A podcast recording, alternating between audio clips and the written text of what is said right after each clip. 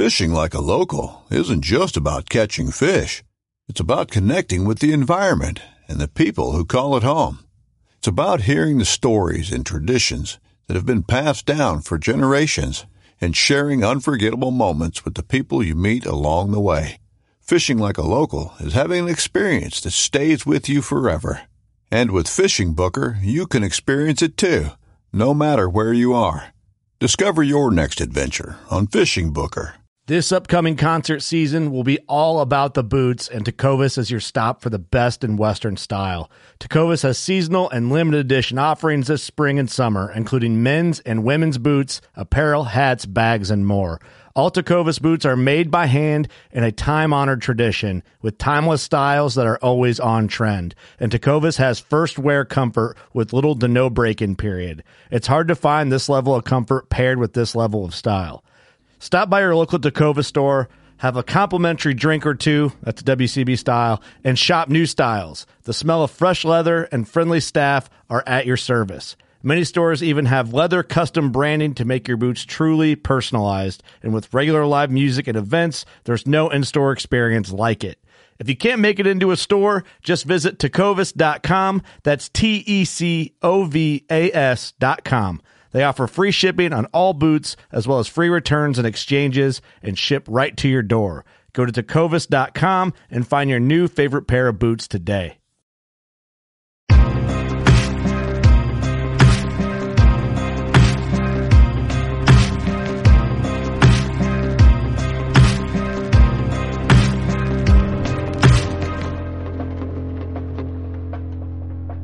All right, guys, working class on Deercast, another episode. Thank you for being here. Thanks for listening. Thanks for watching. Uh, my myself, I'm Kurt Geyer. We have co-host Doug Schmidt. We have special co-host Johnny Utah in the house, and then our guest of the hour, Steve Stoff from Minnesota. What's up, buddy? Hey guys, thanks for having me. Hey, I got to say something quick. We get messages a lot, and they're like, "You guys need people on from Minnesota." And I say, "Hey, we have a friend in Minnesota. Here he is." Here we are. I'd still like to see a working class Minnesota hat personally, but we can. Uh, I'll talk to our uh, merch team and see if they can't figure out how to get the shape of Minnesota on a hat behind our logo. So we'll we'll put in a good word for you, and we'll I'll right. get back to you. I'll have one of my representatives reach out, yeah, and see if we can. our merch team that's huge. Yeah, Eric. That's good. I mean, have your people talk to my people. I'm sure yeah. we can get something figured out because you are kind of the representative of Minnesota hunting. We all know that, right? Yeah, one hundred percent.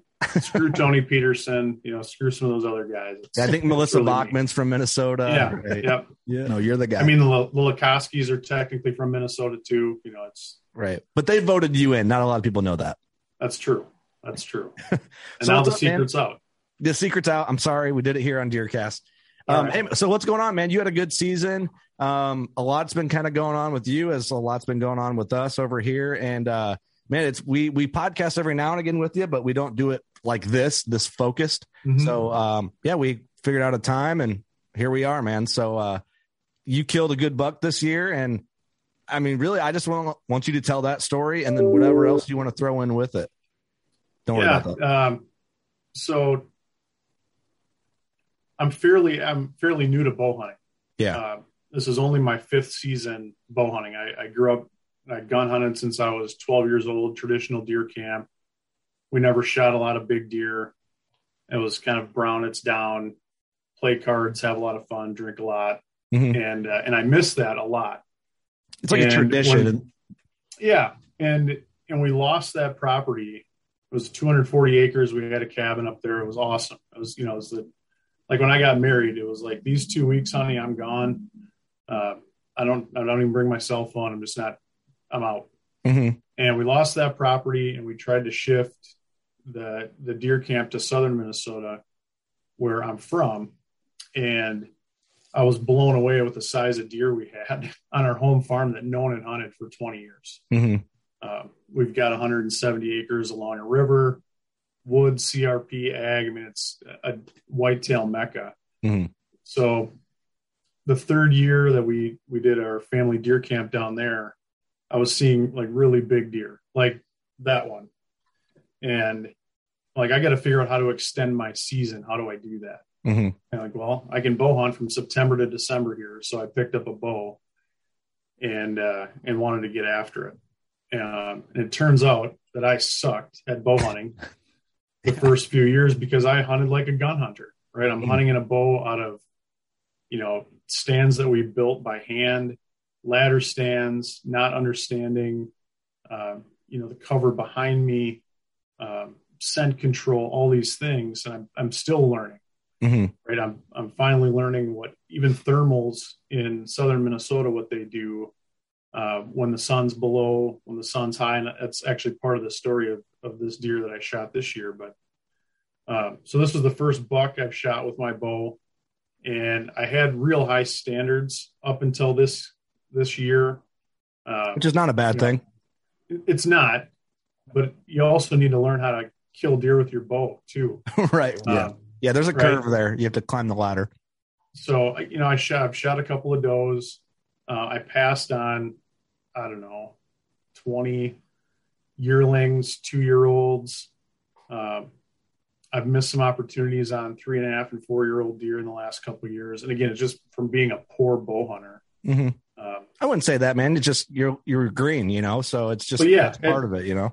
just learning um, and a lot of the stuff i picked up you know from listening to your you guys when i got into this my dad had bow hunted a lot when i was a kid and i never really got into it with him and so i learned a lot from him um, doing this but i'm like i got to learn more about this so i just googled bow hunting podcasts 'cause i drive uh, pre-pandemic 2000 miles a month for work so i listen to a ton of podcasts Yeah, yeah. and uh, found your podcast, found a couple others, and you know, Southern Minnesota's Busch Light country, so I immediately had a a connection to you guys. Like this, these are these if these guys are my neighbors, we'd hang out. Yeah. yeah. Um, but just from the myriad of guests you guys have had on, you know, and, and there's three or four things from past podcasts that I always keep in the back of my head when I'm scouting, when I'm when I'm hunting. Um, and this year, I finally felt more confident in what I was doing. hmm You know, even started doing mobile hunting on our own property uh, based on what I was seeing. You know, instead of your traditional, we've been here 15 years, we hunt this pinch point, we hunt this this stand, Yeah. and that's it. You know, and you know, over the course of 15 years, deer kind of figure that out too. Yeah, of Um, course. Yeah. And there, there's stands that I grew up hunting that deer would like Yeah. check the stand it. to see if you're in it and then move along. No, Like, we're "Hey, we gotta Yeah. move around. Yeah. Even if it's across the trail, you know, catch them Yeah. while they're looking to see if you're in that stand and get them from the other side. Yeah. Yeah, I know, I know what uh, you're saying. I think that is that's a very common thing in in the whitetail woods. Is uh, there's it's almost so traditional in certain parts of the country and on certain certain families on certain farms that it's almost uh, kind of hinders the potential of what it could be, just because a lot of guys get stuck in the. It's not a bad thing. Tradition's not bad, but stuck in the ways of the tradition where they don't ever get outside the box. And I think it limits a lot of hunters from being successful. for sure. And I, you know, the majority of our access to our home property is all from the south. So if I've got a south or a southeast wind previously, well, I can't hunt. I can't hunt this property today, and it's that stinks, and I got to do something else. Mhm. Um, you know, so I just took different steps in the last two years where I bought a little boat. We've got a section of timber on the other side of the river. I stashed the boat there. I got permission to walk in the half mile so I can cross. I can hunt on a south wind now. Um, put the time in this year and put in a couple of food plots. Um, and I feel like those efforts, you know, kind of paid off Yeah, uh, Definitely. this past year. So just Hey, shout know, out to you, though, really for a year of thinking- doing things differently. Yeah, I mean, shout out to you for being, you know, a newer bow hunter and thinking so heavily on entry and exit strategies because it, that's probably the most important thing that you have on a spot. You know, if a deer's there and you bump on the way in or way out, then I mean, we, we've been talking about that a lot lately on, on these podcasts, but it's that's probably the most important thing. So, I mean, shout out to you for thinking about that. You know, only having you know five years in or whatever. It's uh that gets to be more of an advanced Mhm. it shouldn't be you know but it's uh Mhm. i think something clicks with the guys that start killing good deer they're like ah like that's one of those things I have to pay more attention to. Yeah. But I because I feel like when you're early in hunting, you're like, I just need to be hunting Yeah, I just need to be in the regardless of the wind or whatever. And I feel that just causes more damage and kind of burns your season out before it gets good Yeah, you can take yourself out of the game before it even starts. fast. you know, and even up until last year, you know, for some of my stands where it was a longer walk, I'd take an ATV halfway. You know, I don't do that anymore. I just put, you know, get off my rear end and walk. Yeah. The extra mile or half mile or whatever it is. Um, you know, just taking it, I don't want to say taking it more seriously, but willing to put in a little extra work Mhm. to make sure that I'm kind of eliminating all the the potential things to go wrong for myself. Definitely. Um, you know, and, and this year, actually last year, really paying attention to what the wind was doing by me, you know, instead of just looking at the weather app saying, oh, it's a northwest wind. I'm going to go sit in this stand, but getting out there and realizing, oh crap, I'm on this little, this little ridge. And even with the northwest wind, it, it's circling and funneling back to the north. I can't sit here, you know, uh, and being flexible enough to get out of that stand and move yeah. you know, and and that ties into the the deer I shot this year. The wind was doing some weird things, and I like I couldn't figure it out. Uh, Mhm. It was a light, like a light breeze, but it was cold enough where I could see my my breath go to the east, and I even had my wind puffer, and it's all going to the east. But it was, I think, so it was cold. I think it was dropping to the bottom of the tree and kind of mushrooming out. Mhm. So I got into the stand about 45 minutes before shooting light. And uh, I guess I can back up if you want to talk about leveraging Deercast. Yeah. Go ahead. Um, so I was set to go to North Dakota to learn how to be a duck guide that Sunday. Um, I've Yeah. got an annual five, six day trip I take with a couple of buddies uh, to North Dakota. We go duck hunting every year. hmm And so I'm going to be out of town. I've got three young kids and putting a little pressure on the family just to be gone that long. Oh, of course. And I was looking at deer casts. I had good trail camera action the last two days, seeing three actually nice bucks during daylight. And it was one of those things I, honey, I'm to, I'm to, I don't know if I'm going to say I'm going to beg, but I'd really, really like to go hunting in the morning. hmm Saturday. And of course, well, aren't you going hunting for five days starting Sunday? I am, but I got to be in the stand. I got to be in the stand on Saturday morning. Yeah. Uh, and she's like, well, as long as you're home by one o'clock to take the kids to the amusement park here before you go. Very Okay. fair. Very fair. Yeah, Shout out to your fine. wife. And I'm like, you know, I'll be home by one. That's not a problem at all. Right. I'm just going to sit for a few hours anyway. And even Yeah. if I get lucky, I'll have plenty of time. Mhm. Or so we thought. So, What I told her. uh, so I'm in the stand 45 minutes early. Uh, this is a pre-hung stand that I've got set up. Um, it's kind of it's in a narrow stretch of timber. That's it's it's really a transition spot between bedding and feed. Mhm. So trying to catch them coming back from the ag fields, going back to bed, and I've got a, a pretty good idea where two different bucks had been bedding, and this is like halfway between, which is why I wanted to get in there early. Mhm. And um, it's probably 15 minutes before shooting light, and a like I said, light northwest breeze, and a deer blows at blows like six times. Like, well, they can't possibly be blowing at me hmm because I'm downwind. I can't see it. It's through thick stuff and it's dark, but I just kind of chalk it up to, well, I don't know, maybe they, maybe there's a buck chasing, maybe there's something else going on.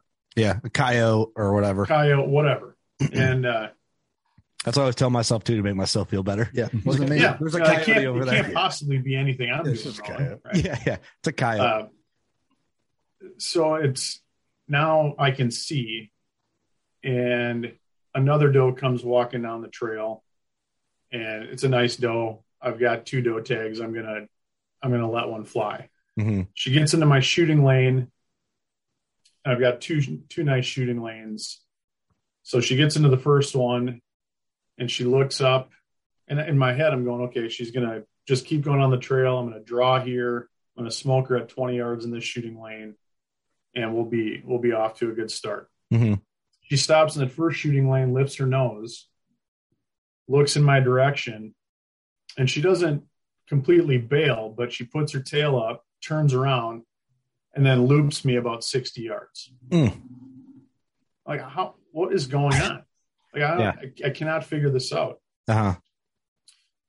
So I'm borderline going to get out of the stand. Like, I, well, if I'm blowing deer out from the direction that they think they're coming, I, I can't sit here. Mhm. So, like, well, I'm going to let the sun get up and see if the thermals change when the sun hits me. And when the sun came up over the ridge, all of a sudden I could see my breath and the air going up. Like, okay, Yeah. we're going to sit this out a little bit longer. It's a good feeling when you hit the wind puffer or whatever it is, and you see everything Yeah. just go straight up, and you're like, "I'm invincible." Yeah. I see the I'm, leg. I'm now a tree ninja. Yeah, Exactly. Good. Yeah. I'm like, okay, now we're going to sit here a little bit longer. For the record, don't think that you're invincible because thermals change real fast. No, and don't think you're invincible either. Yeah, In general, Doug. In general, is a good. Uh, so it's uh, probably a half an hour later,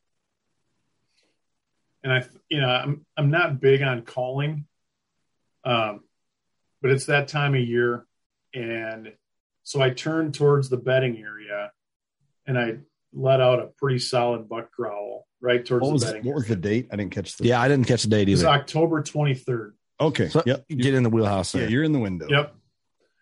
Yep. So I just turned towards the bedding area, let out a buck growl just to see what happens.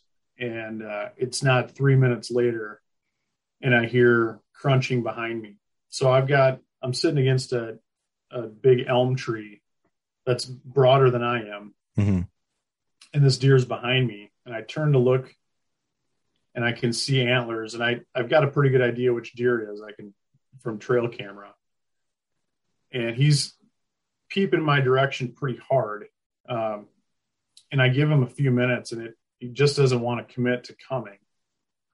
But I've got the trees big enough. So I stand up in my stand and I turn and I've got a couple of shooting windows behind me. So when he puts his head down, I'm able to grab my bow off the hanger and I'm going to get drawn. Well, as I'm getting drawn, I, I'm not used to shooting behind me, right? So I'm my feet are at the front of the stand and I'm facing the tree back behind. me. Mhm. Well, as I'm drawing, I hit the top limb of my bow on my bow hanger Hmm. and make a solid thud. Yeah. He doesn't bail right away, but he turns around and starts to head back the way he came. So, but I'm able to get drawn and I find about a basketball size window that I can squeeze a squeeze a shot through. hmm and uh, and I did. I let it let it go, and instantly I knew it was back. I Mhm. could see the Lumenok go back behind the last rib, um, and so I'm obviously like immediately concerned Yeah. After the shot. But I give it a solid half an hour. I'm sitting there, text my uncle, text my mom, text my wife, and I just said, "Hey, I got an arrow in a deer. You know, stay tuned. I'll let you know how it goes." Yeah. Yeah. So like, well, I know I know the direction he went. I'm just going to get down and, and look for the arrow, look for the scene, and see what I can find. hmm Uh, one of the things that I picked up from you guys in the last two years too is I never wore binos in the whitetail woods. Yeah. And I went and picked up a pair of 12 by 50s and started using those. And this is like the third time I think I've ever even had them with me. hmm Um, so I get down, I can't find my arrow, but I find, I start finding blood and it's red. hmm Like, okay, well, maybe this isn't as bad as I thought. Maybe it was quartering away better than I thought. Yeah. Because I was going to say, if he was going away from you, and I don't know if things changed between that and like the shot, you know, when you said you had that window, I'm like last rib, quarter quartering away, depends how hard it was. Like, man, you might be money, you know, but it's, sometimes it's hard to tell. Yeah, Yeah. and I mean, I've still got a little PTSD from the doe I shot last year. I shot her a little back, and my broadhead didn't expand, hmm and uh, you know, she ended up only going about 80 yards. Um, you know, but I've just really worried about that and like having a long Yeah. track job, right? All the emotions going through. Mm-hmm. Especially on a So I get down, I and I start, I'm like, oh, I'm just going to track slow, right? I'm going to find blood, move five yards, glass, Mhm. find blood, move five yards, glass. And I was about 50, 60 yards into the track job, and I saw the white belly another 50 yards ahead.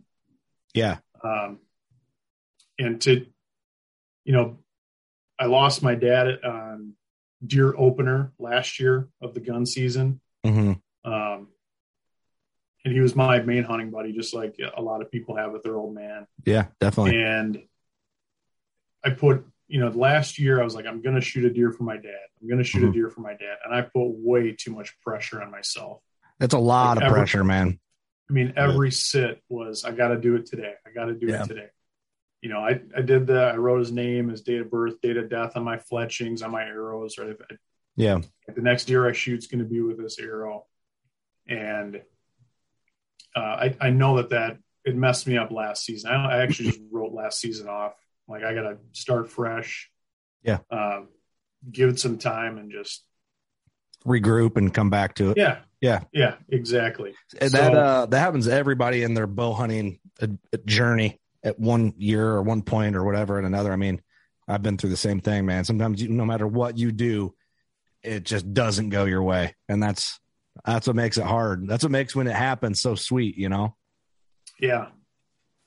And I'm not uh, I'm not like a hyper emotional guy. Um, but when I saw that the white belly, um, and it sounds cliche, it sounds cheesy. I, I dropped to my knees and I, I started crying like a little kid. I get it, dude. I think anybody Uh, that listens in that circumstance understands that, you know. I've been there. Yeah, yeah, You know, on top of you know being the arrow with my dad's name on it, uh, on top of it being my first archery buck after five years of of working at it and trying and, and time and effort. Yeah. it's kind of a culmination of those things all just that one moment. Hit you all at one time. Yeah, I was literally overcome. yeah. Um, so I got well, that too, man. And, and then it's also like time away from your family and all that. And like, you know, you're getting ready to leave on the trip. So I imagine that put extra Just all, pressure and Yeah. Filled up. yeah. So I can only imagine.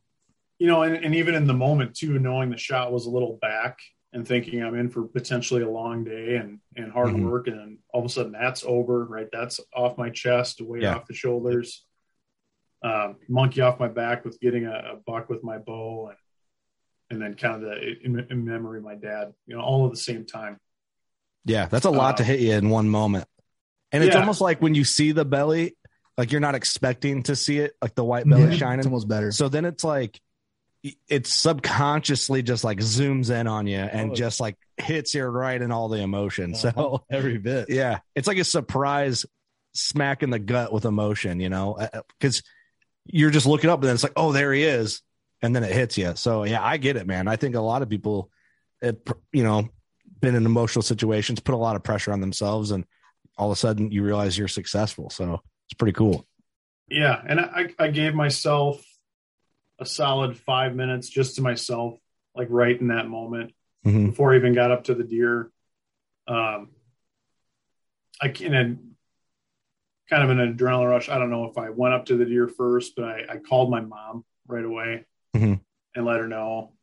Um, and I called my uncle, who's he's the uh, he and I are very close. Um, I'm the only male nephew on that side. He's never been married. Like Mhm. I've always helped him out on the farm. Um, he's the one that's all about helping me with the food plots. It's it's his land that we help manage and run. Mhm.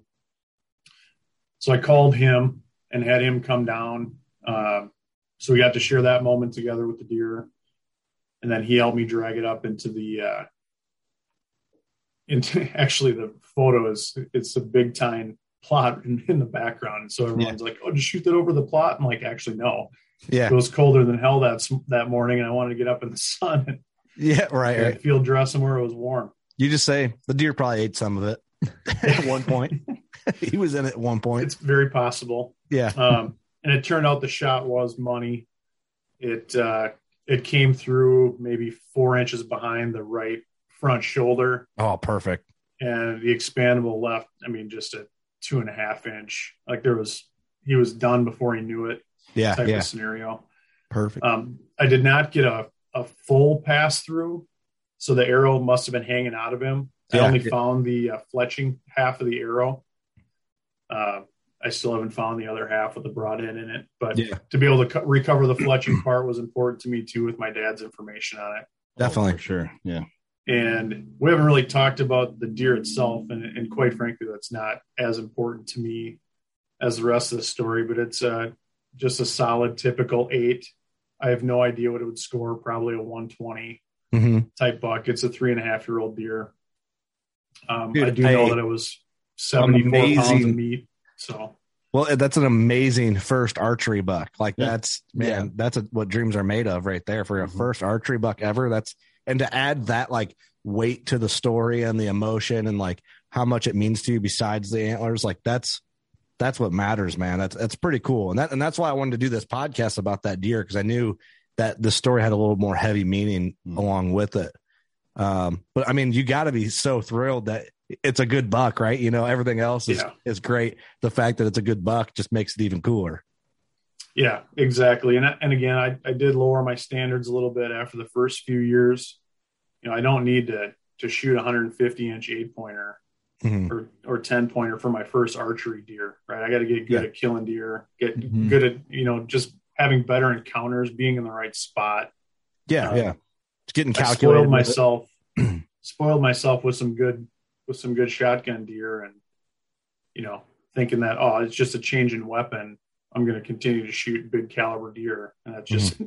not the case when you uh, when you need to be close. So Hey, it goes back to that old saying that Austin Chandler said a few years ago on the podcast. You can't trip into a 150. takes a little you bit of cannot. effort. Yeah, you cannot with uh, with archery equipment. I've learned some people do trip into them. It does happen. some people do. But Yeah, but I, I- love it, man. I love that. I love your um how you kind of just expressed the recognition of a little bit more difficult way of hunting, and you realize the things you needed to do to get on the caliber deer you want to do, or kind of grow your uh, just experience in the woods with archery equipment. I, I feel there's a lot of guys that aren't open minded, or maybe it's like an ego thing, or whatever whatever it is that they can't really step back and see what they should be doing for I mean, really for the sake of just bow hunting experience and learning how to do it the right way. Because eventually you're going to work your way into just being a consistent killer, you know, of deer you want to kill, whatever caliber that is. And that's up to everybody. That's the beautiful thing about hunting. yeah, Everybody's got whatever their standard is. And if you're consistent at accomplishing what you want to accomplish, then you're successful as a bow hunter. You know, if a guy wants to go for 200 inch deer, he's going to kill a lot less deer. And if Mhm. he kills one, one, he's killing it. You know, he's doing a good job. But I just like good bucks, and Yeah. I like to shoot them. So whatever I'm feeling that year, I'm, that's what I'm shooting for. So, uh, but I, I just just- thought that was cool, man. I appreciate it. And I, I just like seeing big deer. Right? I like Mhm. being figuring the whole game of figuring out where they're going, what they're doing, and why. and you know, after those first few years of spending a lot of time in the stand and and seeing deer occasionally from far away, or not having a lot of good encounters, like I, it's something I care enough about. Like I got to figure this thing out. Mhm. Uh, I, I- it's just not going to be fun to go out and sit in the same stands and see the same thing time after time. And you know, yeah, maybe you get lucky, maybe you trip into one. I don't know. I don't have. I can't put thirty sits in a in a season in with three kids and and other commitments. right? I got to be smart about what I'm doing. Yeah, you got to be a little more proactive and making making your own opportunity there, which Right. you know that we've been talking about you know being mobile and you know uh just getting after it really you know not being complacent just because it's just too much work to go hang a stand over there when it's like man really if you did that you'd really increase your opportunity Yeah. it'd be easier Mhm. to sit or you'd uh tag out a little earlier and i mean this is what what'd you say the 23rd 24th Twenty third of October. Yeah. that's early Mhm. You know? Yeah. It's just getting warmed up right about then, you know? So, I mean, your, your wife's happy. Let's talk about that, man. Like calling your wife, like, Hey, honey, I'm the man, first of all. yeah, that there was plenty of solid like, and, and she knew, you know, the implications with with not having my dad around and yeah. uh, being my first archery buck, and obviously she's seen me put a lot of time and effort into being successful. She was super happy, super pumped for me. Um, my kids were super pumped for me. They, That's my awesome. kids are, I have all, I have three daughters Mhm. and sometimes they like to go hunt. Sometimes they don't. My, Yeah. uh, my 11 year old's kind of in this hippie phase of, you know, I don't mind you shooting birds, dad, but deer, I don't know. I'm not sure about that. Mm. Well, you sure enjoy eating the meat. She's like, well, yeah, I do. She'll realize she's just a that's a phase. Yep. So they, they come turkey hunting with me. They enjoy that. And uh, we'll see. They're still young. They're 11, 9, and 6. Yeah, So we'll see if they're when they're ready to to get in the deer woods. But yeah. I'm sure there'll be no problem. no, no, I I, get I get worried about it though a little bit. Like my daughter's young, young. She's two and a half, and I'm like, you will be a killer. Yeah. And then I have a son. I'm like, he is me.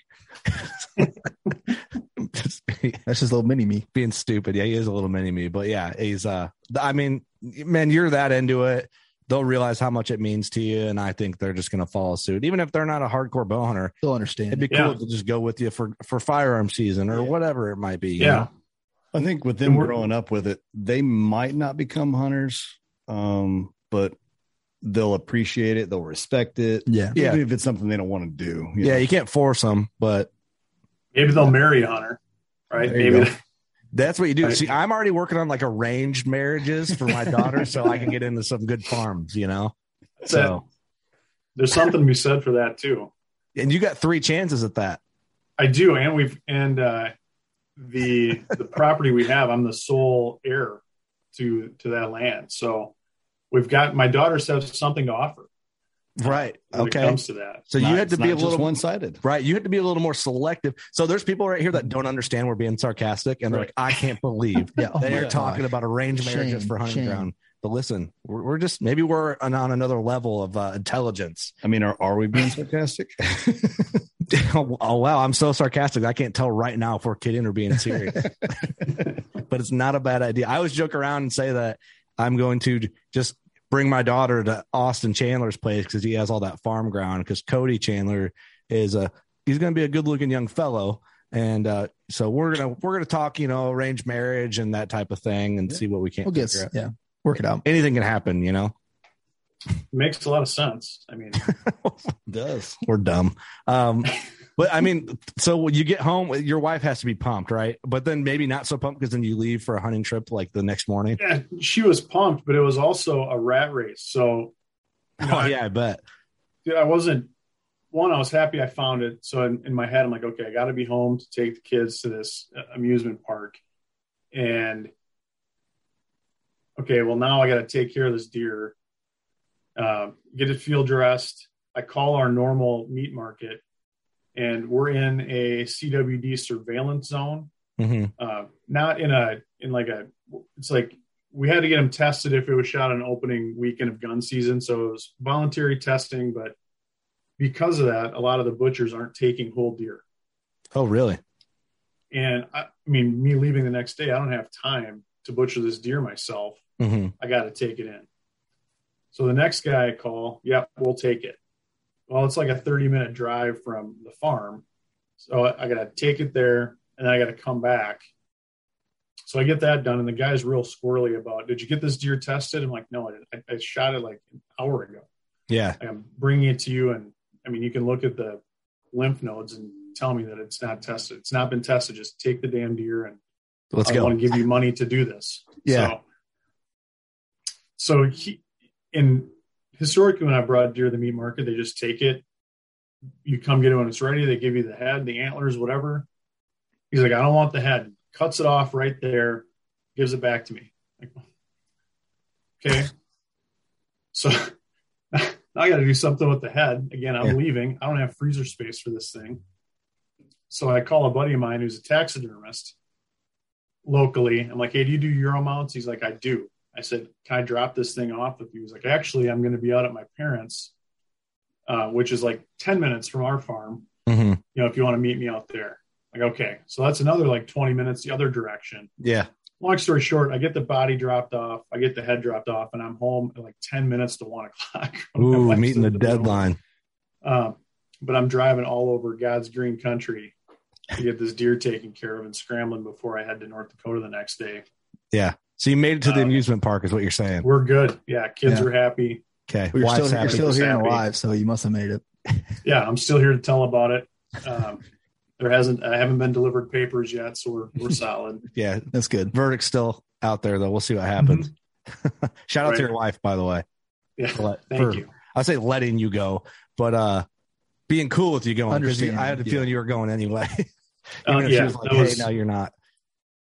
So Yeah, that- did you kill any ducks then once you left the next day? I mean, you one you had to have just been on cloud nine on that whole trip. I uh, I took the inner tenderloins out when I field dress the deer. I always have a couple of Ziploc bags in my pack just for that. hmm Um, so I brought those with, and I was just excited to share those with the guys. Awesome. Um, and the duck hunting was was decent. Uh, it was southeast winds, so for you non duck hunters, that doesn't promote migration, right? You want north and northwest winds. Mm. We had southeast winds the first three days, so it was it was a grind. We shot a bunch of ducks, but it wasn't uh, you know done by noon. Go hang out and have a good time. We we hunted hard, and then the last day we had a, a big cold front come in, and we shot a lot of nice big ducks that last day. So, and that's that's really turned into my deer camp is going up duck hunting with those guys. The camaraderie and all that. Yeah. Yeah, So we Yeah. Awesome. I've never done it. You've never done it, right, Doug? Nope. Uh, but we get invites to go every year to do like snow goose hunts, and we should try and do that this winter. I think we are in Illinois. Yeah, we have a connection. Chandler and them. Yeah. Oh yeah, Chandler's going to line it up. Yeah, Forgot say the Buckstorm boys, I'm sure have some connections for spring snow goose hunts in South Dakota. Yeah. Yeah. I, I just don't, um, I get it. I get why people like to do it, but it's not in my wheelhouse really right, right now. I'm We're- sure if I did it once, have you ever Yeah. done it, Johnny? No, never done, never done snows. Any waterfowl? Yeah. I mean, I've ground checked some ducks on the water, which is, you know what I mean? Yeah. Like, Yeah. Not little water really- swat. Yeah. Yeah. Is that Um, kind of like not favorable to yeah. hardcore waterfowl guys? right? Right. It's kind of, I think, kind of semi frowned upon. It's but, like a deer drive. It's like, the- Right. okay. Yeah. Like it's legal. it's okay, you know, but, you know, it's like dating, dating the heavy set chick. Okay. okay. Got some You might not want to talk about that. Let me write that down. Okay. Maybe not dating, but I get what you, I get where you're heading with. Okay, that. guys. You said keep it clean. Keep it. Okay. All right. Ducks. Doug. Steve. Wife's happy. Okay. Noted. All right. That's I mean that's the only duck hunting I did this year was on that trip. So that Yeah. Well, man, what a good week, huh? was a Pretty great cool. week. Kill a great buck. Go hang out with the boys. Got to go to amusement park. Let's not. let's I mean, let yeah, that let's not skip over the amusement park. That's awesome. yeah, there's man. nothing like riding a roller coaster when it's 40 degrees out. That's Yeah. a lot of fun. Right. Did you just go with all your hunting stuff still on? I did not. But you tell me, like when you waited, like you wait in line to get on the amusement park ride, and there's always like the guy that's like, you know, working the gate to let people go in. You're like, I just killed a buck. just thought you should You're, know. you're, you're all them still- pictures Yeah, you're your all, Like, man, I don't care. did, I didn't wash my hands after field dressing, so I just kind of Hey, showed off the Let's hands. want to hear a quick story? Real, I'll be I'll be quick here. I gutted a deer one time, and I got home and we're making sandwiches for lunch, and I I didn't wash my hands. And you know when you get like that fresh white bread, how it's almost like absorbent. Uh-huh. I'm eating my sandwich and I had like blood, like dried up blood on my hands. The bread was absorbing the blood on my hands, and I'm like eating it, and I'm like, it's too late to do anything about this now. It's Right. What, but anyway, I just thought it was fun. I'm like, where I was grabbing the sandwich, Uh-huh. the bread had soaked up the blood Yeah. from my hands. That's great. Whoops. I'm like, yeah, I'm a, I'm a trash person, but that's okay. well, man, congratulations, dude. That's a great Thanks, story. Yeah, congrats. You have to, you, so you're doing a Euro mount on it. Doing a Euro mount, yep, Very cool. on that deer. Um, You should do something cool with like the, like the, like a, you know, like a wall pedestal for the skull with, you know what I mean? You could do something kind of neat. yeah, I was thinking something with the, like I said, I've got the back half of the arrow left with the engraved fletching, and Yeah. I'll do something cool with it. Yeah, that'll be awesome, man. And then, by the way, I know we've done some Zoom calls with you on working class, but having the Bucks in the background, that big black bear is pretty cool. It's a cool backdrop. Oh, thanks, man. I appreciate it. Yeah, that uh, I never considered even shoulder mounting a deer until I shot the one in the middle, Mm-hmm. which was a 168 inch 10 pointer. Beautiful buck. Oh yeah. Um, yeah, and then the, I shot the one that eight pointer the year after, and it's 145 inch eight. and the tines actually cross in the front. I've never I was Yeah, looking at it. that. I was like, are they touching? They look almost like Yeah, they cross about a half inch. They over they overlap. And I'm And like, how do you rub a tree spread. without snapping those off? Or you know, how do you get the velvet off without breaking them? Yeah, what are the inside of his like where his brows are at on the bases? Are they real rough? Like he couldn't get in there? Or I had I don't know. I have to look. that's funny. Pretty cool, yeah, man. it was I very about that. unique. You know what I mean? Yeah. How do they get in there? I don't have a. I don't think I have any deer like that. I don't need To either. be honest, but that's cool, man. Well, congratulations, man. I you know thank you for taking the time out of your Yeah. day to do this podcast.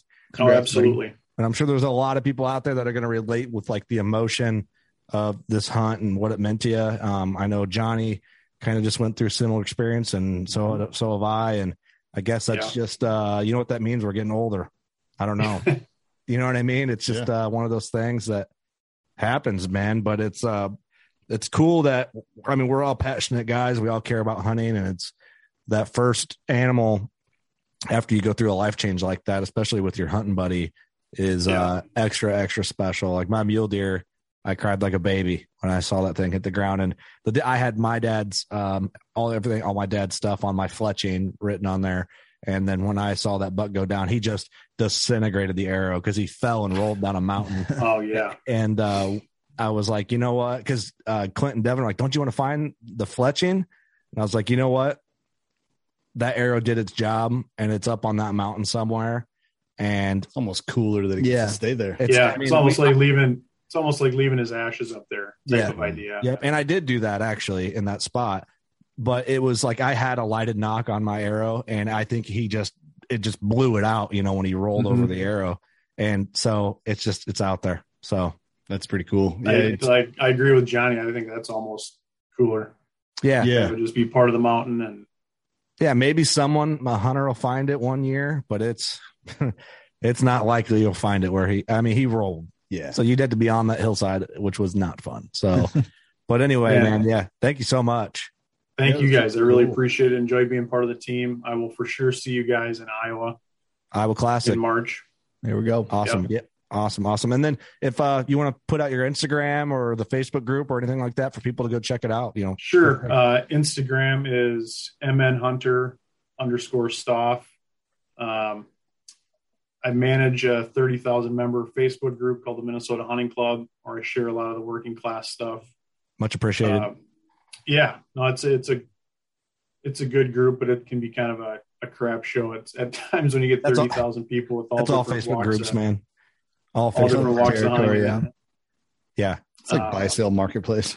It- it's the same Yeah. thing. Yeah, because our our group's the same way. Our group might be worse because you get a little, little wilder crowd in there. So, well, it, it's I'm always fascinated by the stuff people will post.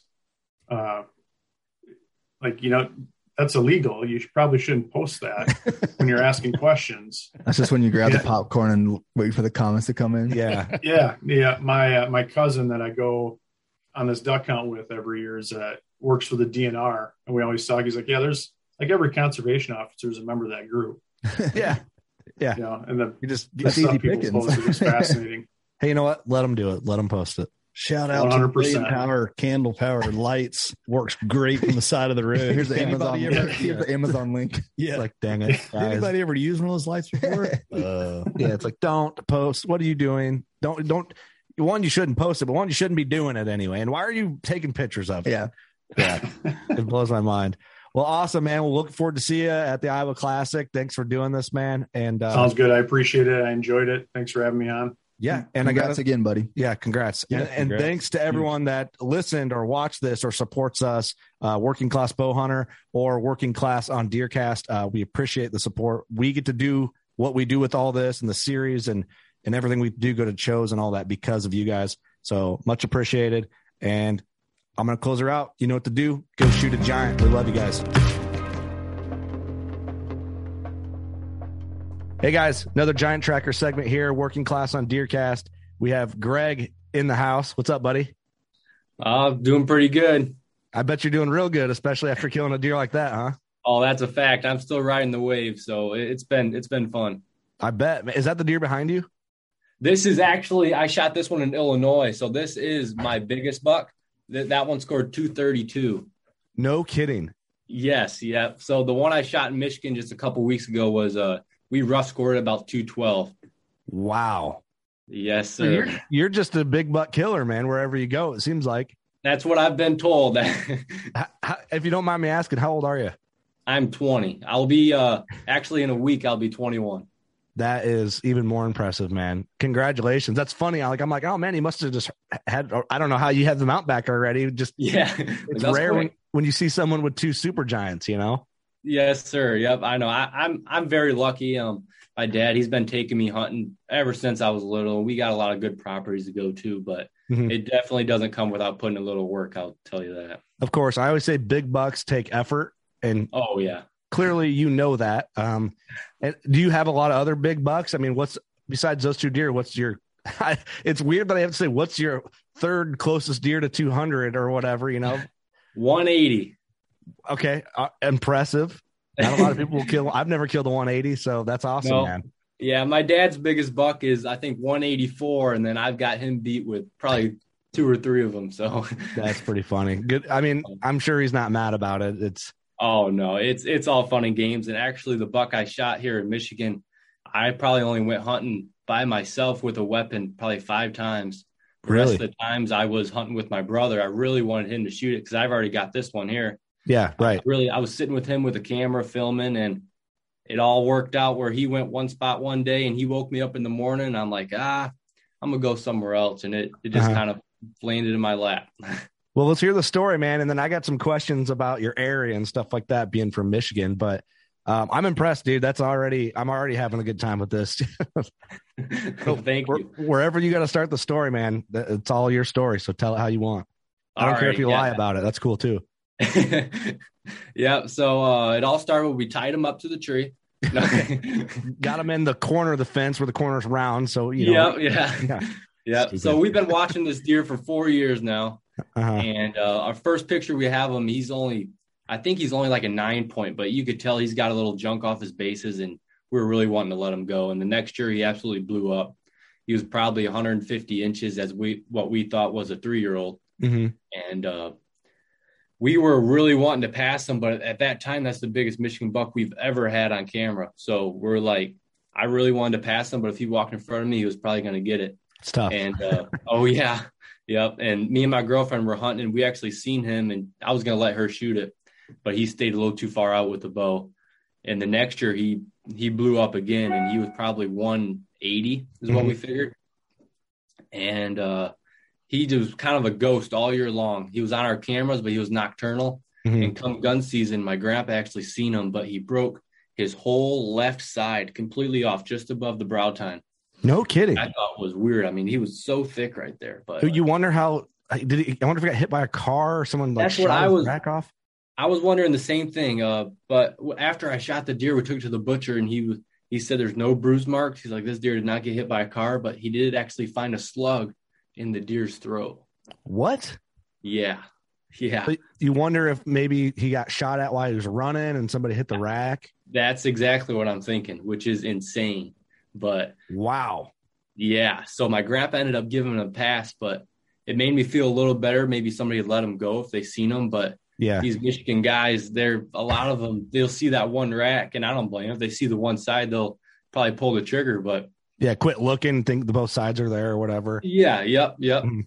So you know, I was still still a little nervous about it, but come shed season, I I found its good side, and we scored it. I think at about 84 inches it was, Mhm. Wow. and yeah, and we're like, whoa, he's a lot bigger than I actually thought he was. hmm Um, and then come uh come the summertime, I knew where he was staying in the summer, and I've got countless countless footage of him with uh, spotting scope eating in the beans, and we got another buck with him that we now call, Scar- call Scarface. He's just a big typical ten pointer, hmm and uh, I think he's only four and a half. And Firecracker is what we call this buck was uh, five and a half.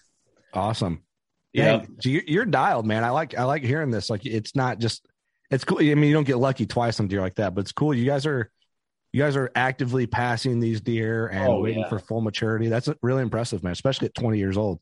Yeah, yeah. Well, uh, yeah. So we got bunch, of bunch of pictures of this buck and lots of footage of him, uh, which was just super cool. It's like I talk, call my grandpa up. He's the one who kind of owns this little bit of piece of property.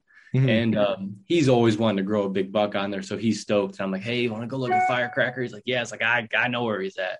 Yeah. We'll go film him. And it, was- it was really fun just being with him and sharing that experience with him. But come deer season, you know, I'm opening morning, I'm sitting with my brother filming him. And uh, we let go some really nice bucks. We're hunting for this big one Mhm. uh, and kind of hunted the whole season every morning, every night, played the winds. Uh, we have a lot of different spots. So some spots we weren't really hunting for him, but it was a good win. So we went out anyway. But it was uh, December or November 4th. Mhm. My grandpa or my dad was hunting my grandpa's farm and he's seen this buck. He's with a bow, seen him probably 200 yards away, 180 yards. Yeah. And he's got super good footage of him just kind of dogging a doe. And so that night we knew he was going to stay on my grandpa's property, probably lay down with that doe. Mhm. Me and my brother went out. I'm filming him, and we never we never seen him. My dad did end up catching a glimpse of him that night too. But How big at this time? How big did you think this deer was? I figured I was pretty close. I figured he was 210 to 215, and my dad thought he was 200 to 205. I mean, so good guess. he was. It's hard Yeah. to guess on deer like when they get past like that 180 mark. It's like uh, you don't really know what they have until you get them.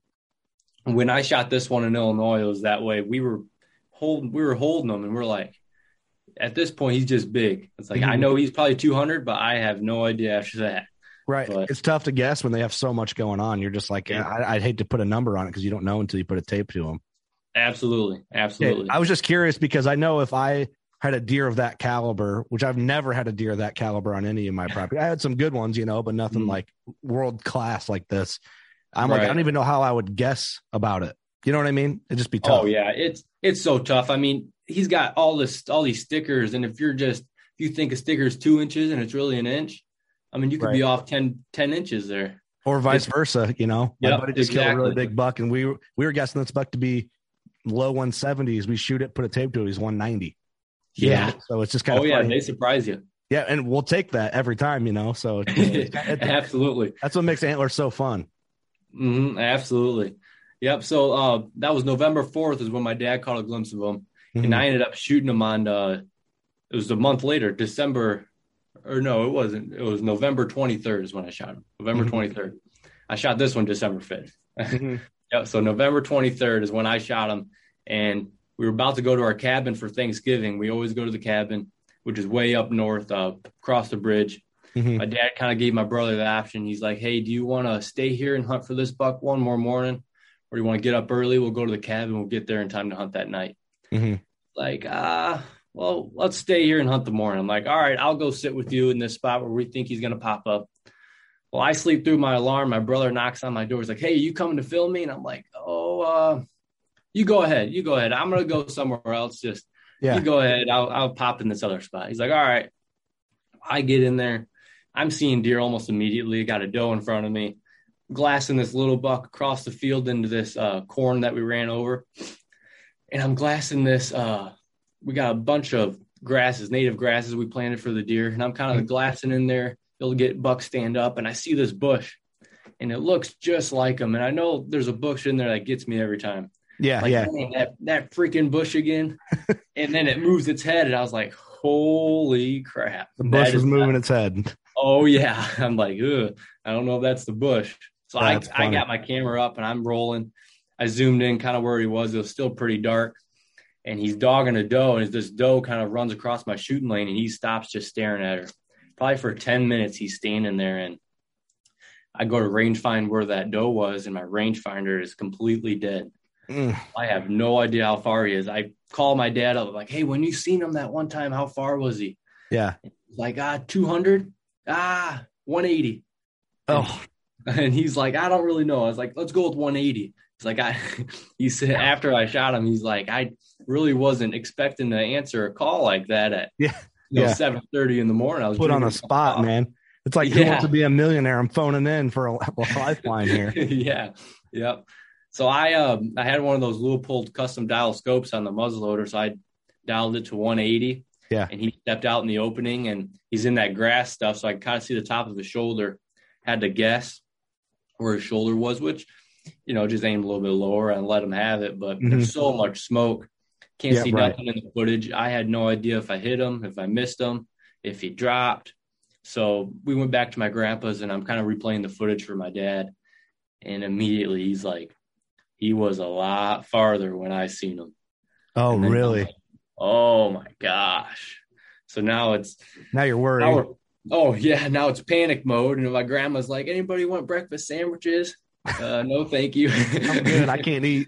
no, I could not eat. I was not feeling too hot. Yeah, yeah. We got a bunch of people together. You know, there are so many people, you know, wanting us to kill this deer, hmm and we probably had five or six guys with us going to track, and we had shotguns just in case if he popped up and found blood, and immediately it was like he's he's done. We smoked him, and Good, good. he only went probably 50 yards and picked him up and my grandpa's there and my dad's there my uncle my brother it was it was actually it was kind of emotional it was, it was pretty cool That's cool, man. I love hearing that. Like, you know, you got your dad and your and your grandpa with. That's that's what it's about right there.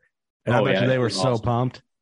oh yeah my grandpa when i came in the house to go get some breakfast after i shot i was probably only 100 yards from his house when i Mhm. shot it so he heard the shot and you know he's just smiling ear to ear like you get him i'm like i hope so That's cool, man. That's what it's about. So, I mean, pick when you pick this thing up, are you like shocked with how big he is, or what's going through your head?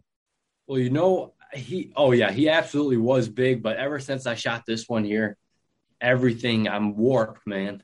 I pick up a 170. I killed a 170 in Illinois. Yeah. I pick it up and it looks small to me. Yeah, Yeah, well, I, I- get that a little bit now, but you're spoiled. I know. I know it. I am. Ugh, I need to stop shooting these big ones and need to be like, okay, I'm shooting 130s from here on out for a year. Get, get, yourself back down to reality a little bit. oh That- yeah, yeah. That's but I mean, hilarious.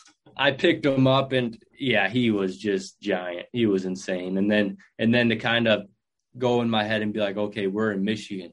This is Right. Michigan.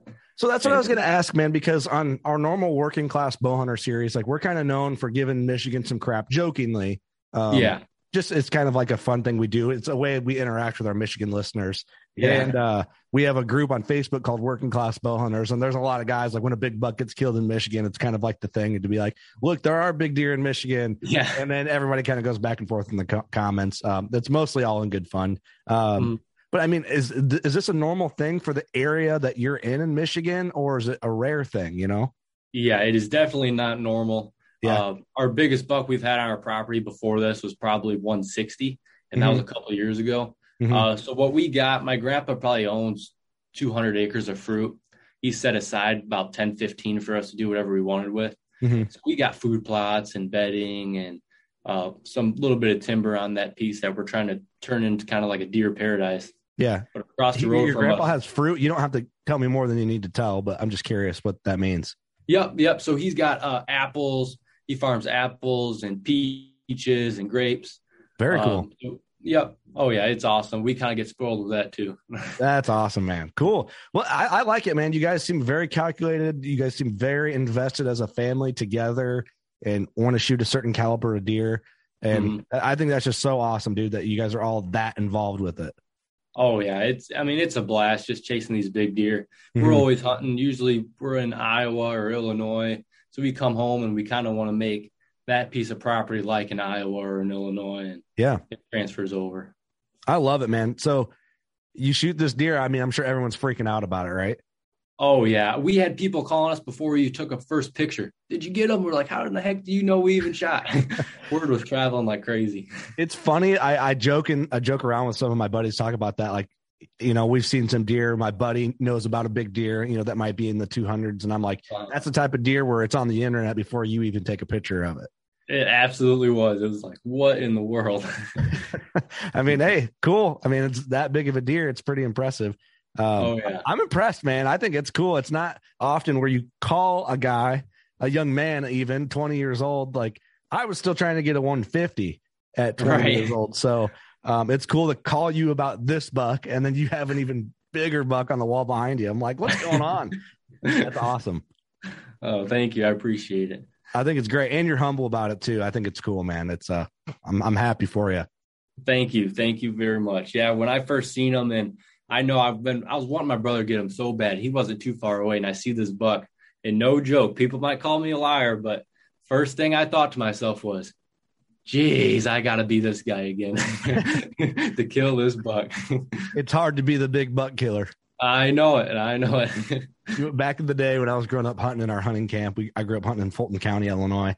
And uh, we'd always do a thing if somebody'd kill a buck, and if you'd get back to camp before everybody else, we'd joke around and sit there and like clean our fingernails next to the big buck. So when Yeah. everybody pulled in, they're like, "Ah, how are you?" You know what I mean? Like you're the Yeah, man yeah. type of thing. So I imagine there was a little bit of that. Yeah, it's probably a little bit of that between your brother and your dad and your grandpa. A little bit. I oh yeah, there absolutely is. It's it makes it fun. It's a little competition, and That's awesome, dude. Well, cool. I'm sure they're all happy for you. And I can't imagine as like seeing your son kill two deer over 200 inches, like, because that's just as good as you getting it. oh, it absolutely is. And I've gotten to the point now where I'm not going to shoot just anything. I'm old, after the older class deer. Mhm. Uh, we got one by in our house right now. He's probably only going to go 135.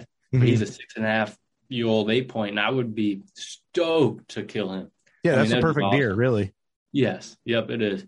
And I get just as much enjoyment as watching somebody else kill one too. Like Yeah. sitting behind the camera and being there. It's just it's awesome. Well, I think you're way ahead of your age and experience and like hunting maturity. So it's very cool to see, man. Oh, thank you. I appreciate it.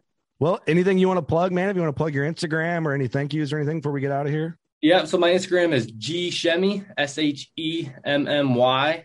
Um, I you could see I got pictures of deer I've shot before in there. It's kind of cool to look over there. I see how little I was, and um, and I do I film. So I film all my hunts now, and uh, the name of that show is MDG Outdoors, Cool. and uh, we kind of we put all that stuff on Carbon TV Media. Oh, So- very cool. Awesome. I'll yeah, check it out. So I'm working on the video right now for for Firecracker, so that should be up probably within a couple weeks. That'd be cool. very cool, man. That's awesome. I didn't know that. Yes, sir. Yep. Awesome. I'll check it out, man. Awesome. Thank you. I appreciate it. Yeah, well, thank you for doing this, and I'm sure everyone's going to check that out. I hope they do. Uh, support the support the young man. It's weird that I'm saying that, but I'm 31 and I'm like, dang, I'm struggling. But Yeah. I, I think it's great, man. So uh, thanks everyone for listening and watching this Giant Tracker segment. Hope you guys are enjoying these. We're having a lot of fun. I get to meet cool people like this, um, so I'm having a good time with it. And you know what to do. Go shoot a giant. We'll catch you on the next one.